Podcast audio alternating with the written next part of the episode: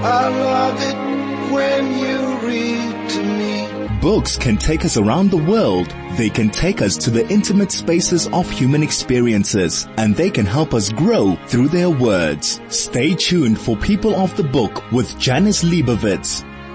I am Janice Liebowitz. You are my people of the book. And my guest today, really no stranger to 101.9 Chai FM, because I think um, he used to be quite a regular on Howard Feldman's show. My guest today is Richard Sutton. Welcome to the show. Uh, thank you. Thank you for having me. And we are going to be chatting about Richard's new book, Thrive, The Power of Resilience. But um, just to give some background, your previous books, Stress Code, Stress Proof, you've had over 20 years experience in the world of professional sport. Um, you, you basically are an industry leader. You have um, worked with professional sports people, some of the top ranked sports teams and players in the world. You've advised them on performance resilience and adaptability. And this new book, Thrive, The Power of Resilience, I have to be upfront and honest with you. I am not a lover of the word resilience. I have to be totally honest. Um, I see the word, I hear the word, even the concept, it just gives me the thrills. I, I just think to myself, why do we have to be resilient? You know, why? Why do we have to always overcome adversity? So I picked up your book and I was, I was, you know, quite, quite interested to, to read about why, why we have to overcome it. And I was interested to, to learn. I mean, we're going to get into it and you're going to do most of the talking, not me, but you start with a very open and honest telling of your, your early life and the adversity you faced. And you say that we are hardwired to be resilient. so I was interested to hear that. I, I, think that uh, we're hardwired to to overcome adversity. If you look at our ancestral past, I mean, what what human beings have have had to overcome is just it's you you can't you you can't even put a number on it, or you can't put it in context. It, it just the the famines and the droughts and the wars and the conflicts and the climate change and the, uh, it's just like crazy. And the load shedding. We, and the load shedding, and the worst of all, the worst of all, the load shedding. Um, but we got through it and we get through it. And um, I think that human beings do do have this capacity. We all have the capacity to to get through those hard moments. We don't have a choice, to be quite frank. Um, but what I say in the book is is not so much that we're hardwired to be resilient. We're hardwired to to navigate crisis and overcome complexity and, and overcome challenge and hurdles and obstacles and everything that plays in front of us. But the, the difference, the differentiator between resilience and overcoming adversity or challenge, the differentiator is that we can overcome the challenge, but often it's at tremendous personal cost, emotional, physical, mental.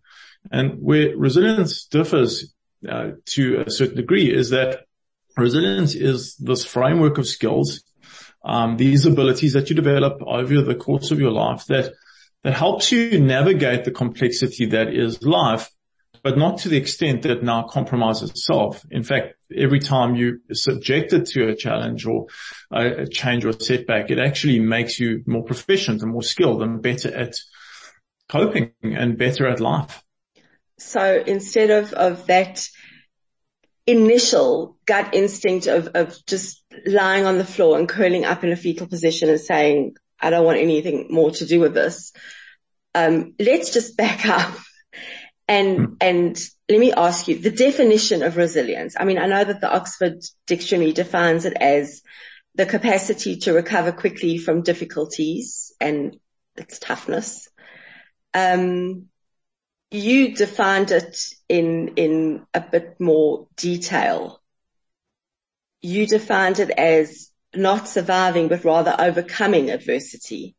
And you say that it's a learned skill a collection of behaviors um, and psychological traits that when unified allow us to realize our dreams and our fullest potential. And I think that's such a beautiful definition. I think it's, you know, Oxford is, is quite, um, quite English about it. It's quite uh, stiff upper lip about it. But I think you, you put a more human, yeah, very clinical. You put a more human, uh, feel to it. And I think yeah. that that's, that's really beautiful. Um, you also added in the book, I mean, we're getting down to, to, we were, we were chatting before, before this, this, this interview. And I was very honest with you. I said, I, the science is lost on me. I don't understand science at all. And obviously you are scientific about how you've gone into this and, and how you've, you've looked at resilience, but you start the book with your own story. Mm. Which obviously we're not going to give away here. I want, you know, I want the listener to, to go out and buy this book. And, and that's how you learnt about how people are hardwired to be resilient. And in a nutshell, where did this idea of resilience come to you? Well, it's, it's like a, a question I get asked quite often because I've written, obviously the previous books are very centered around stress in, in one's personal capacity and managing the stresses of others and being a successful leader. That's the second book. Um, and it's now almost kind of moved into the next phase of, of the storytelling, which is this concept of resilience. Now, the thing is that it's not about resilience per se. It's not about stress management per se. It's about self-actualization. It's, it's, about being the best versions that we can. It's about all the gifts and all the abilities that we've been given, these like incredible traits and bringing them to the fore. And the ultimate expression of that is this resilience, this word that um, is, has been very overused. Absolutely. But this, this, this collection of skills that really brings out the best version of yourself.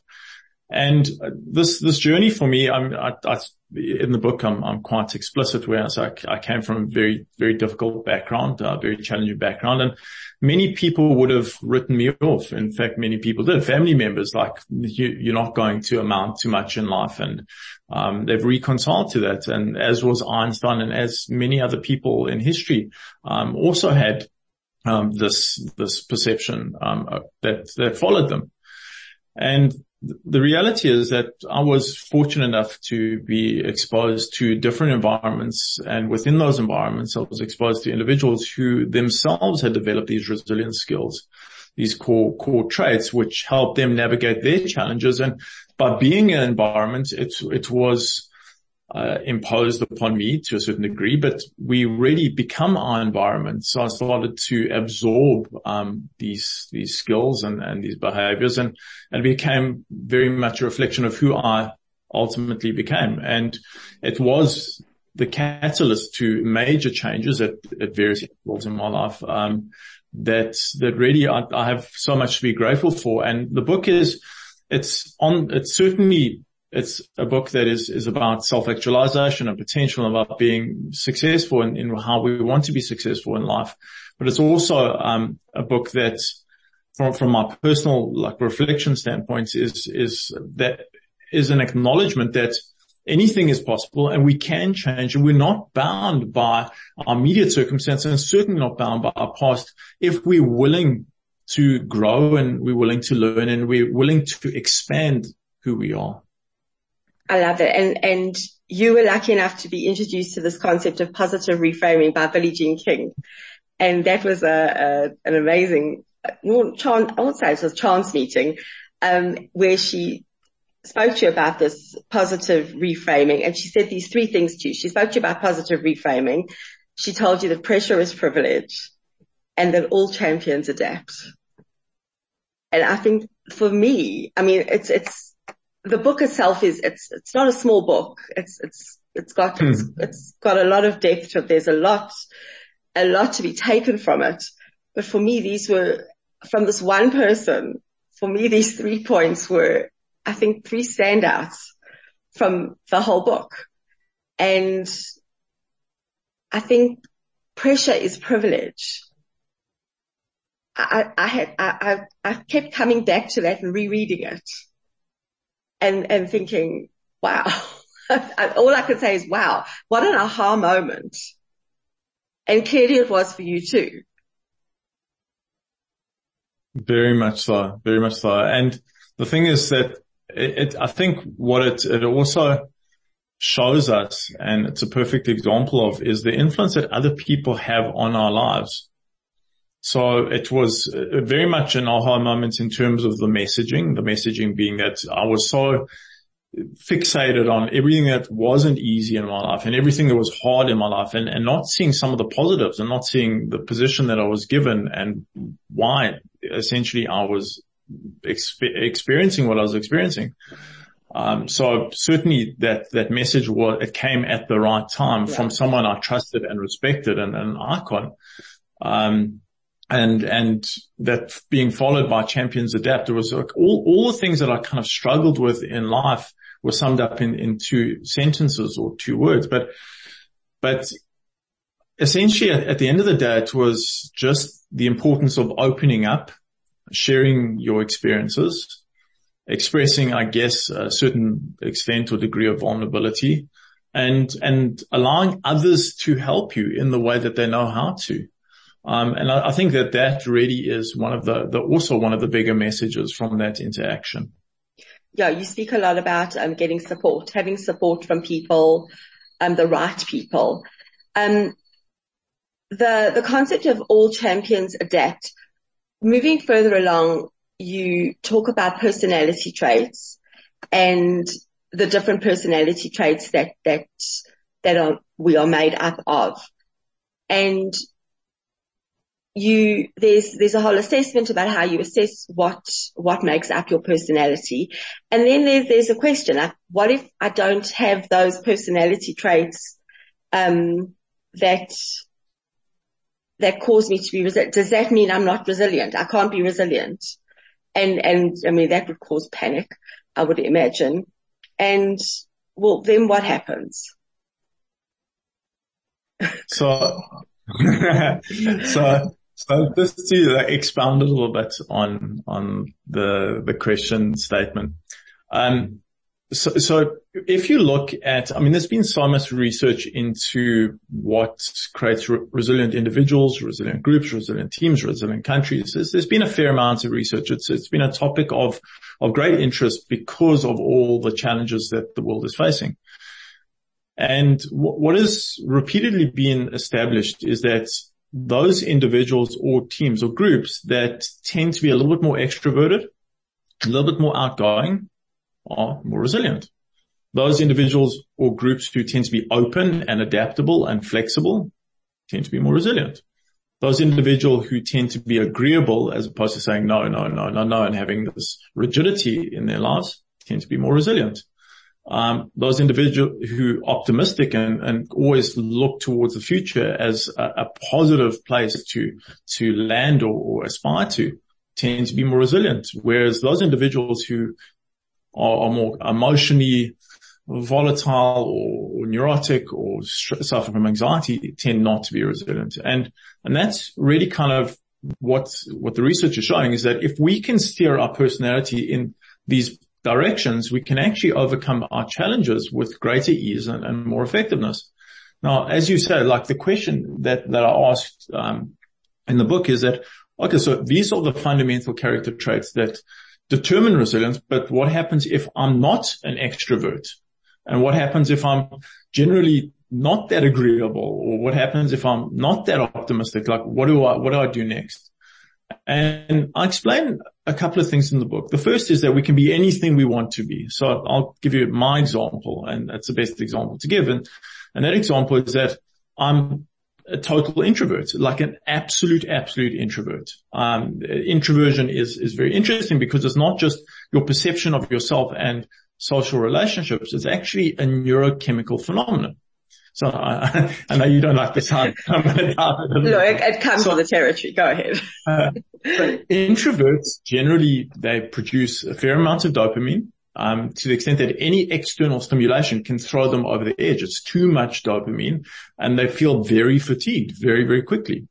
Um, they tend to prefer another neurochemical to help them with cognition and focus and attention and drive, and that's acetylcholine. So there's a there's a chemical profile that introverts have, very very simply put. Um, extroverts, on the other hand, need to stimulate these systems, need to stimulate the dopaminergic system. So they'll, they'll go and connect with people. They like noise. They like bustle. They like music. They're like, these are the things that feed them, that make them feel alive and make them feel whole. And they don't get tired. The more, the more chaos, the better for them. And that's the extrovert. But the reality is we can be whatever we want. We can actually choose. And when I say that we can choose, my professional job now is totally totally extroverted. Totally. I, I, I, can tell you that it is, it is, it's 100% the dog for an extrovert. And it was over time that I was able to develop myself in this way. So at home, I'm an introvert. At work, I'm an extrovert and we have this power to use. And many of us have already kind of found that this is possible.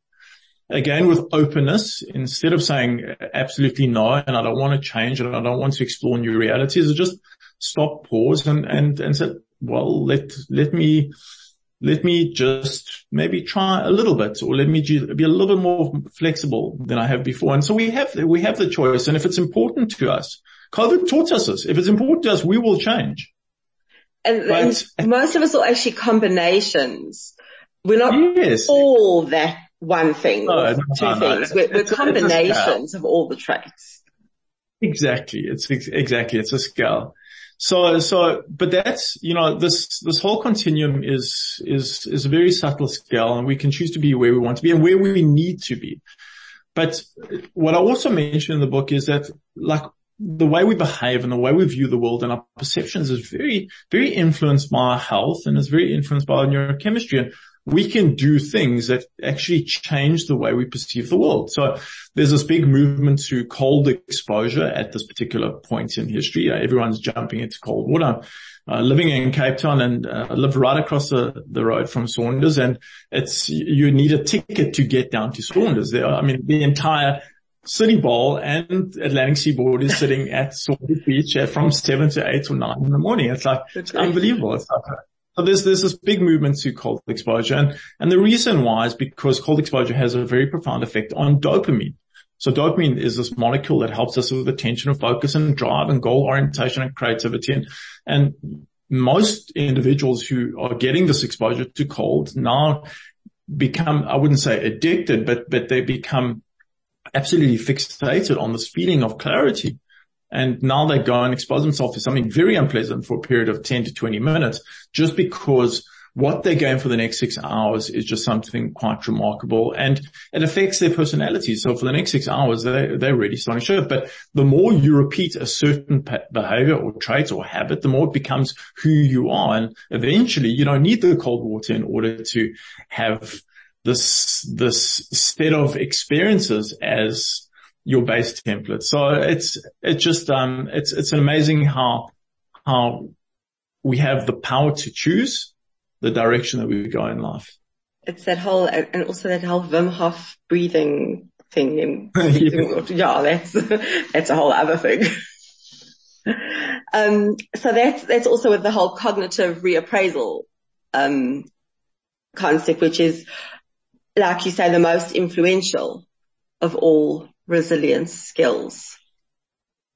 Yes, yes, yes. So, so there, there are, I mean, there's, there's certain personality traits which are inherent or that can be developed, but from a skill perspective, in terms of a repertoire of tools that we can use in adversity and challenge and change and setbacks and obstacles and failures and everything that we don't want to go through in life, one of the most powerful, one of the po- most powerful resources that we have is the way we perceive an event.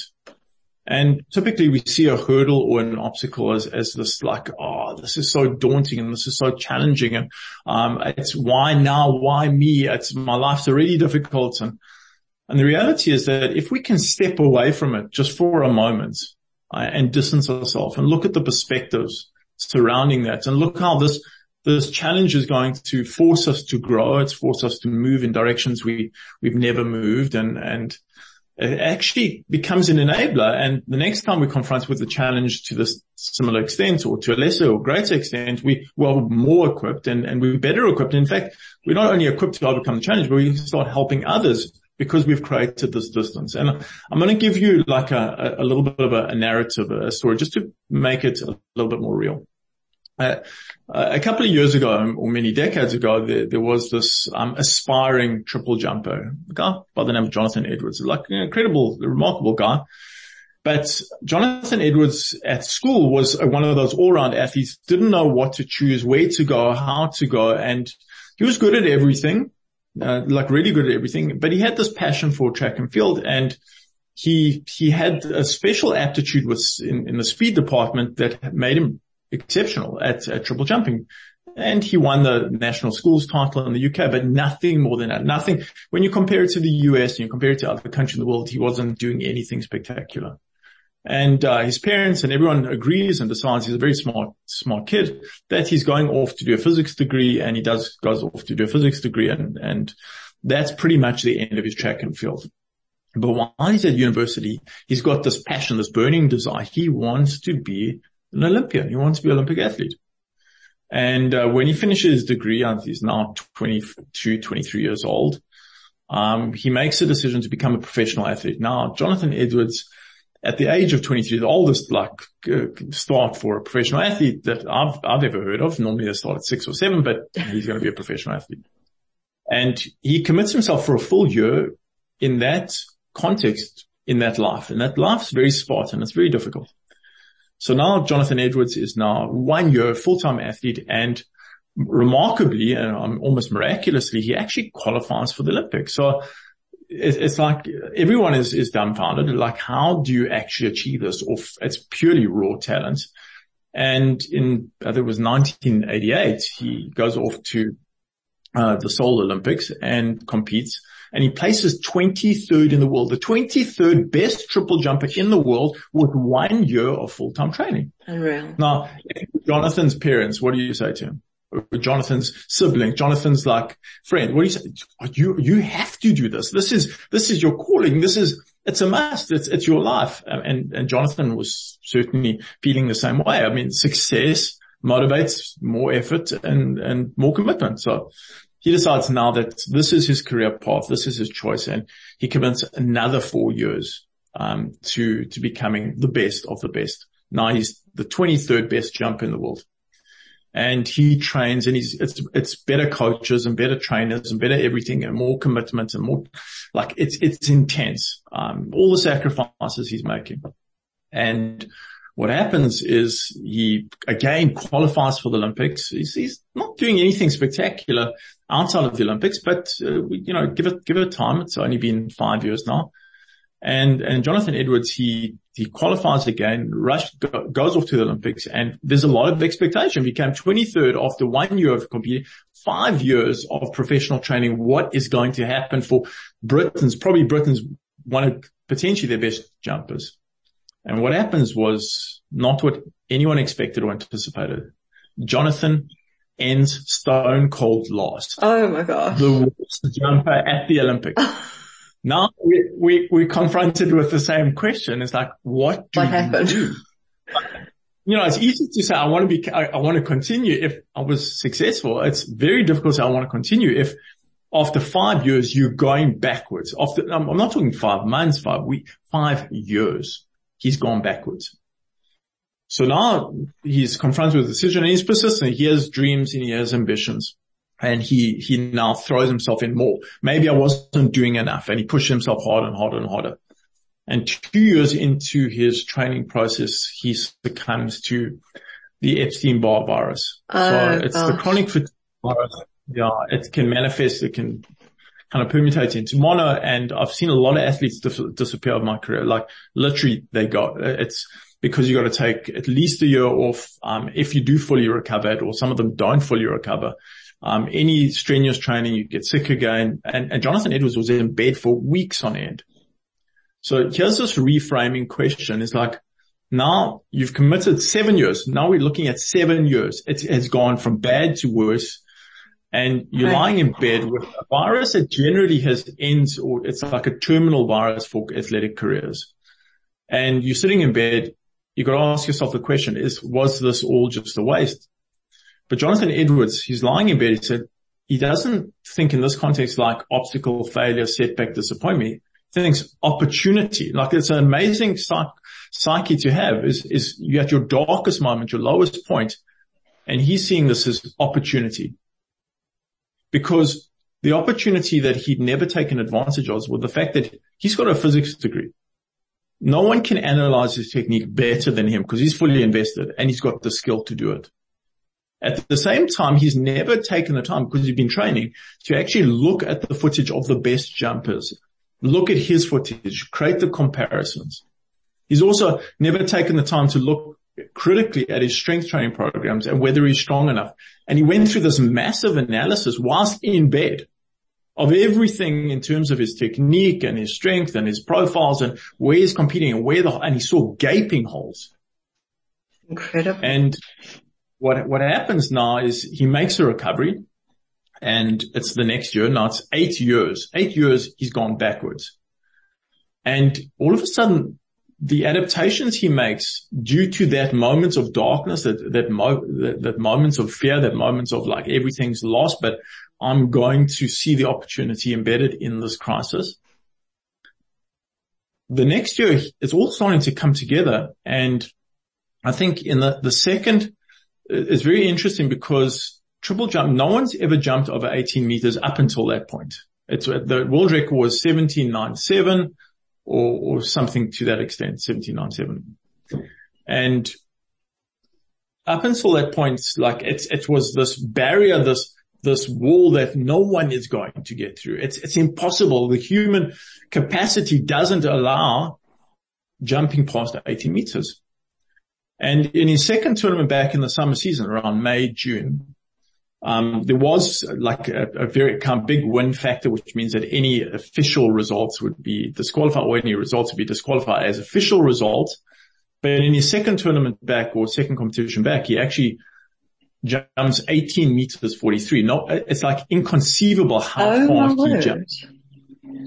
And with that, it's like every, all the entire eight years of failures and disappointments and setbacks and, and those dark moments and questioning, why am I doing this? Who am I? Am I cut out for this? Everything made sense because he kept refining, kept seeing the opportunity. And two weeks later, he officially breaks the world record. Um, it was seven, he, he beat it. It was 17 meters 98. And about a month or two later, he breaks the world record on two occasions. So now he's now the official, uh, the official world record holder who has jumped over 18. It's 18 meters 16 and 18 meters 29, um, in wow. one event. You see before. Incredible. The, the bottom, bottom line, he goes on to win a silver. He goes on to win a gold medal at the Olympics. And the world records that he set that year, a year after his darkest moments, those world records still stand to today. No wow. That and is amazing.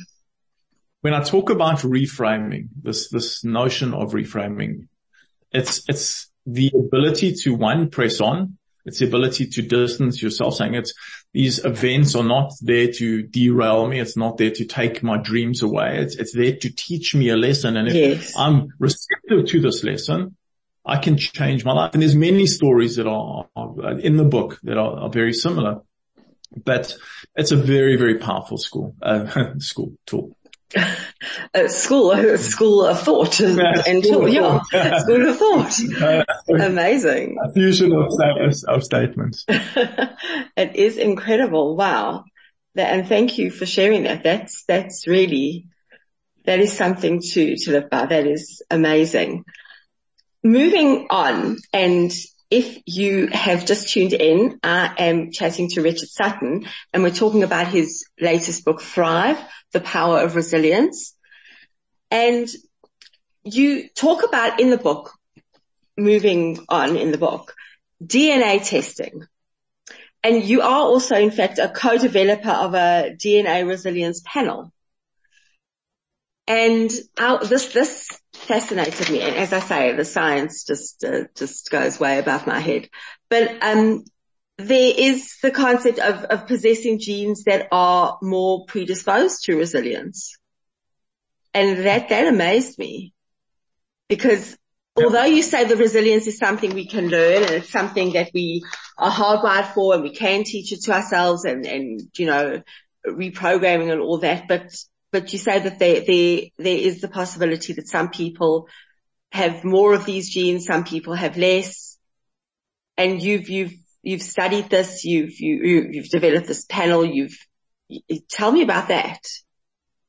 So, so the, the thing is that we inherit our genes from our parents and within the framework of being able to cope with challenge and change and stress, there's certain molecular systems. So certain systems within the brain, there's actually seven of those systems that contribute to our ability to moderate stress responses, the ability to control our emotional reactions, um, and the ability to really transcend the challenge of that moment. So there, there's certain systems that are, are well designed and certain genes that contribute to those systems that can support us in adversity and reduce vulnerability to challenge and, and, and adversity.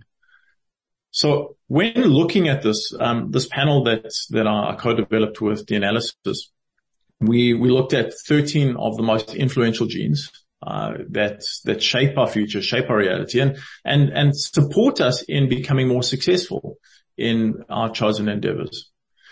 But what I also mentioned in the book is that if you haven't inherited those genes, if you've inherited variants that are, are not that well equipped um, to support us in in adversity. It, it actually doesn't make that much of a difference because we have the power to influence certain behaviors, chemical behaviors, or hormonal behaviors, by choosing the right environments for ourselves. So by this I mean that genes, yes, they contribute to a possible reality, but our environment has a greater contribute, contribution to our reality than our genetic makeup. And if you look at it from a behavioral standpoint, if you look at it from an emotional standpoint, the genetic contribution to the way we behave and the way we view the world is, is around 40, 50% or 30 to 50%. From a cognition perspective, it's a little bit higher, but that 40 to 50% um, can be one can be augmented. So if you have the right set of genes by creating the right behaviors with the right set of genes, all of a sudden you can really bring about this full suite of capabilities. And if you have the negative variants, I have many negative variants. I have pretty much most of them.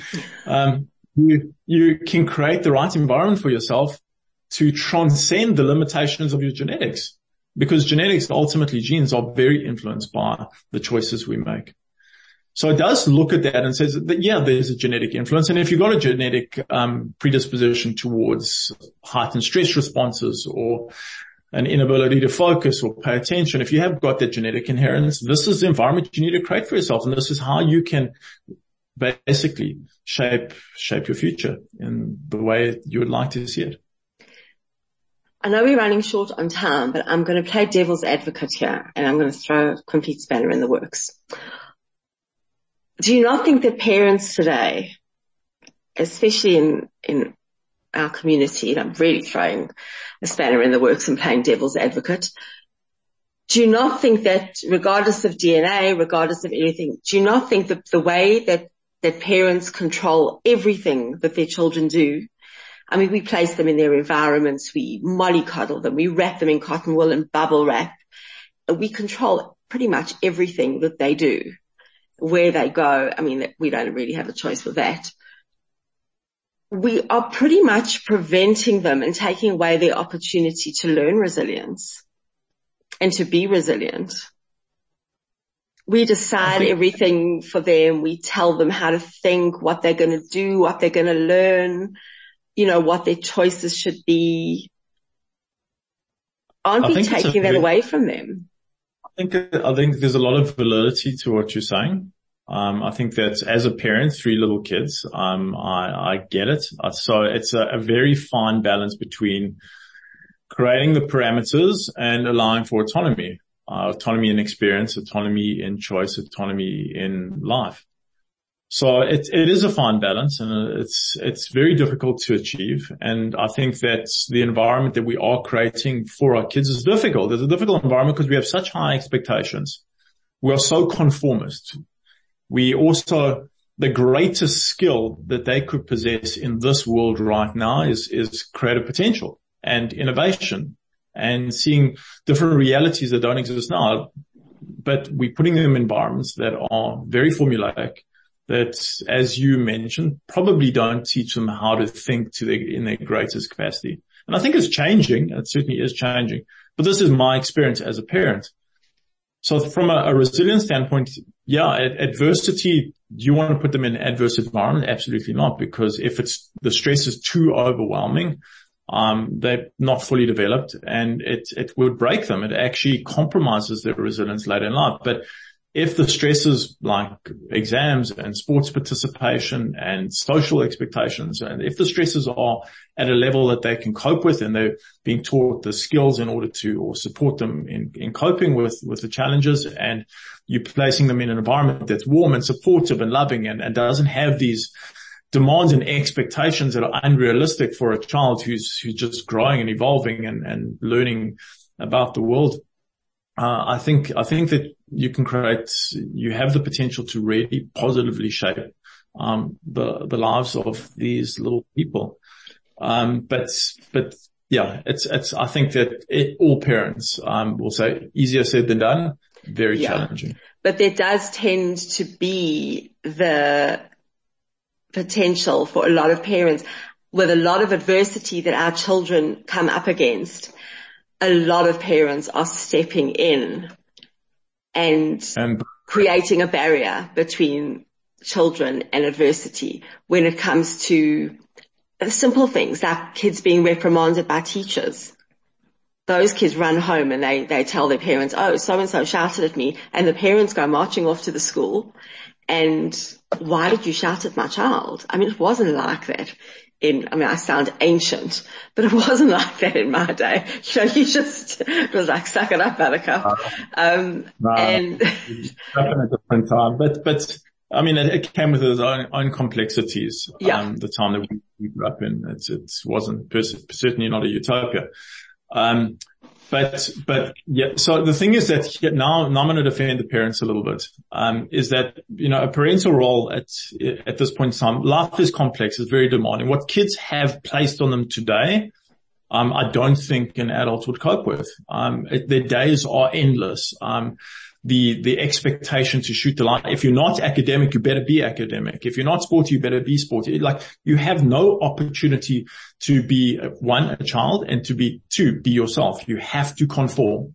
Because if you don't conform, you're not going to get a university. If you're not going to get an education, you're not going to be successful. If you're not going to be successful, you're going to be dependent on us, your parents, for the rest of your life. So, uh, you know, like there's. we don't want that.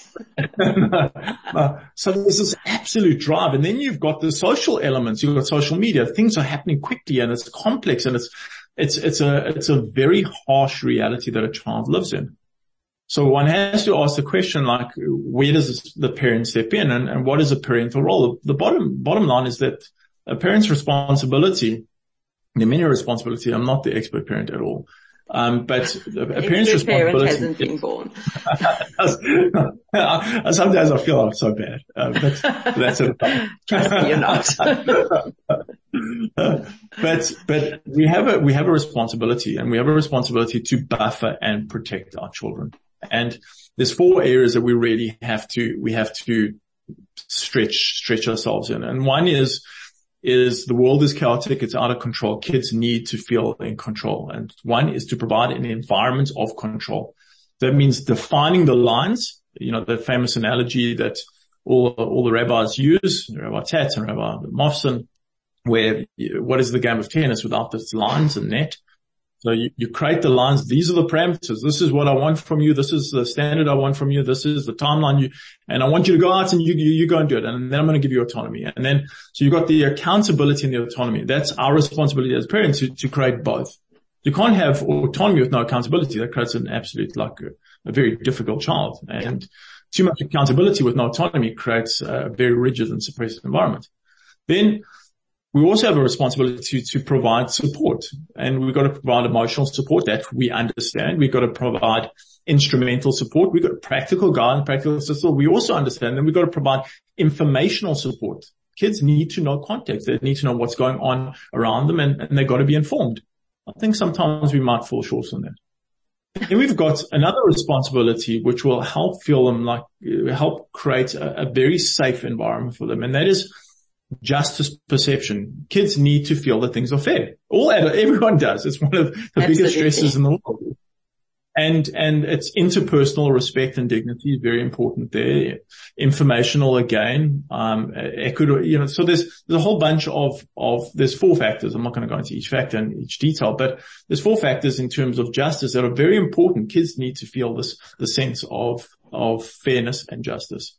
And the final piece, and I think it's one of the most important pieces, and, and that is what re- fundamentally motivates us and drives us in life and makes us do what we do. And that is to feel valued and feel recognized. Um, and if we feel that we're putting in all this effort to get these marks and these grades and we're putting all this effort don't feel valued. I don't feel recognized. Not, nothing's ever enough. And I'm trying to, I'm looking for that approval. It's a tremendous stress, source of stress, um, and challenge for children. So as a parent, we've, we've got to create an environment where we say, look, you know, these are the growth opportunities for you. This is where you're going. This is the growth opportunities in our relationship as a family. This is, you know, uh, this is how we see you and we value you. You don't get that, you know, we value even if you don't do well. It's as long as you're trying and, and you make an effort. And we, so, so if we can, if we can control these four elements and the four elements are give them a sense of control, um, make them feel that things are fair. Um, if we can uh, create this environment of of feeling valued, and we can provide the support that that is a fundamental role yeah. that, that's for that role that would be quite a quite a different environment for children. So something I'm, I'm, working on every single day and I, very seldom get it right, but I think you probably get it right a lot more often than you think. I understand the sides, so I'm trying to find. I think you're probably doing really a great job. So, um, I wouldn't put yourself down. Richard Sutton, um, I think that, that Thrive probably deserves an ongoing workshop rather than just a book to be honest. Mm-hmm. But um, it's been great chatting. We are unfortunately out of time. Where is the book available? Uh, pretty much everywhere. So all, all big retailers, online platforms. Um, it hasn't been released internationally yet. It's only been released in SA. Uh, the international release will be a little bit later in the year. Um, yeah, so, so that's, that's the availability. Okay, great. So this is Thrive, the power of resilience. It's by Richard Sutton. Really go and get it. It's a fascinating read and I think that it's something that we all need to know about. And if you don't understand the science, if you're like me, then you can skim that part and read the rest of it because you'll, you'll really understand the rest because I did. So it's a fascinating book. I think it's something that we all need to understand and we all need to learn about and work on. And thank you, Richard Sutton, for writing the book so that we can all get to know ourselves and get to know a little bit more about how we can thrive and be resilient in these very, very challenging times. And thank you for your time. Thanks for being on the show. Thanks so much, Dennis. Thank you.